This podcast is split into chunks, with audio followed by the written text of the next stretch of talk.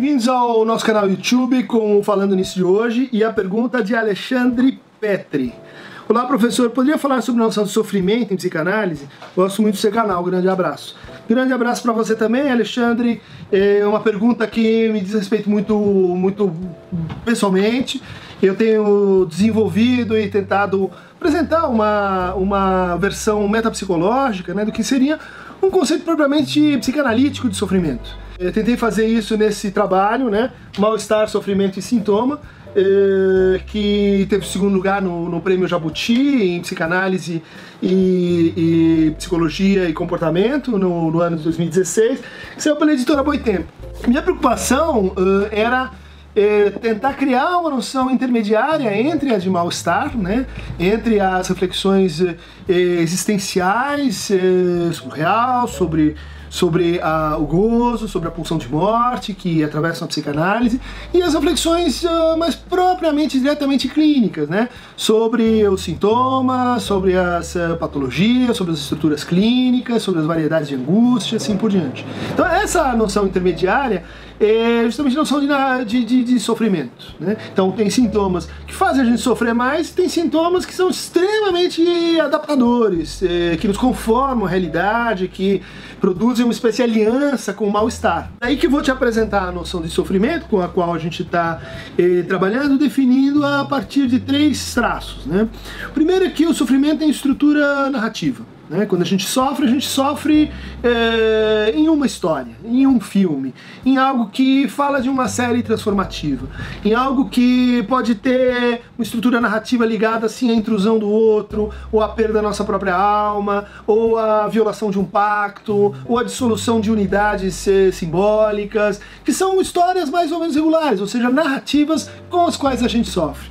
Às vezes a gente sofre eh, mais ainda porque não consegue narrativizar o mal-estar, não consegue integrar narrativamente o sintoma. Às vezes a gente sofre eh, de uma forma estranha, que é construindo uma narrativa em que a gente não sofre, mas quem sofre são aqueles que estão à nossa volta, nossa família, nossos entes queridos, eh, aqueles que estão nessa jornada junto com a gente. Então, se o primeiro traço da noção de sofrimento é seu caráter narrativo, né? Lacan dizia que o sintoma tem estrutura de metáfora. Eu digo que o sofrimento tem estrutura de narrativa. São duas funções da linguagem, né? Assim como o mal-estar tem estrutura de nomeação, né? Diante do, nome, do mal-estar a gente quer, quer um nome, quer, um, quer algo que localize, né? Que, que numeralize, que ordene uh, o infinito do mal-estar.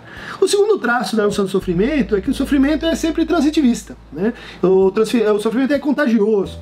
Por isso que quando alguém conta uma história de sofrimento, o outro logo tem a tentação de dizer, não, mas comigo foi pior, você não sabe, eu tenho uma história ainda mais grave.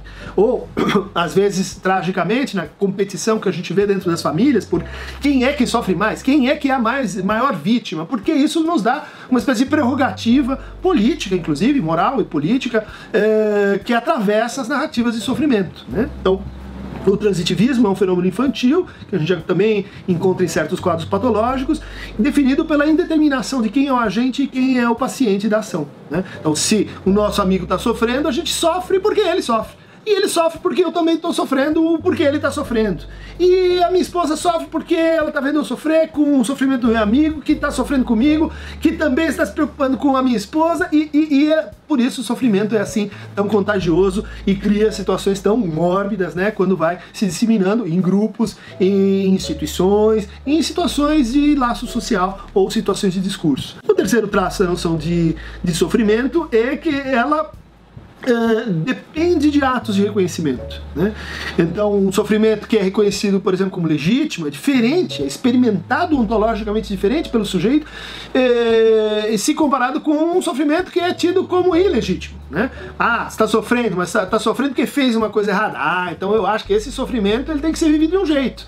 Ah, está sofrendo, mas é, foi uma, uma coisa que o destino criou. Puxa, a gente entende e sofre de uma outra forma. Né? Então, a maneira como a gente reconhece, como a gente faz o outro reconhecer, como o outro reconhece, ou seja, como a gente inscreve em discursos as nossas narrativas de sofrimento, transformam a nossa experiência de sofrimento. Ah, uma teoria política do reconhecimento uma teoria psicanalítica do transitivismo e uma teoria linguística narrativa são as condições uh, fundamentais para a gente apresentar uma metapsicologia do sofrimento que ainda não está propriamente constituída em psicanálise. Um resumo e uma contextualização específica do conceito de sofrimento para a situação hospitalar apareceu nesse livro recente, organizado pela Michelle Cammers, Luiz Helena Marcon e Maria Lívia Torinho Moreto.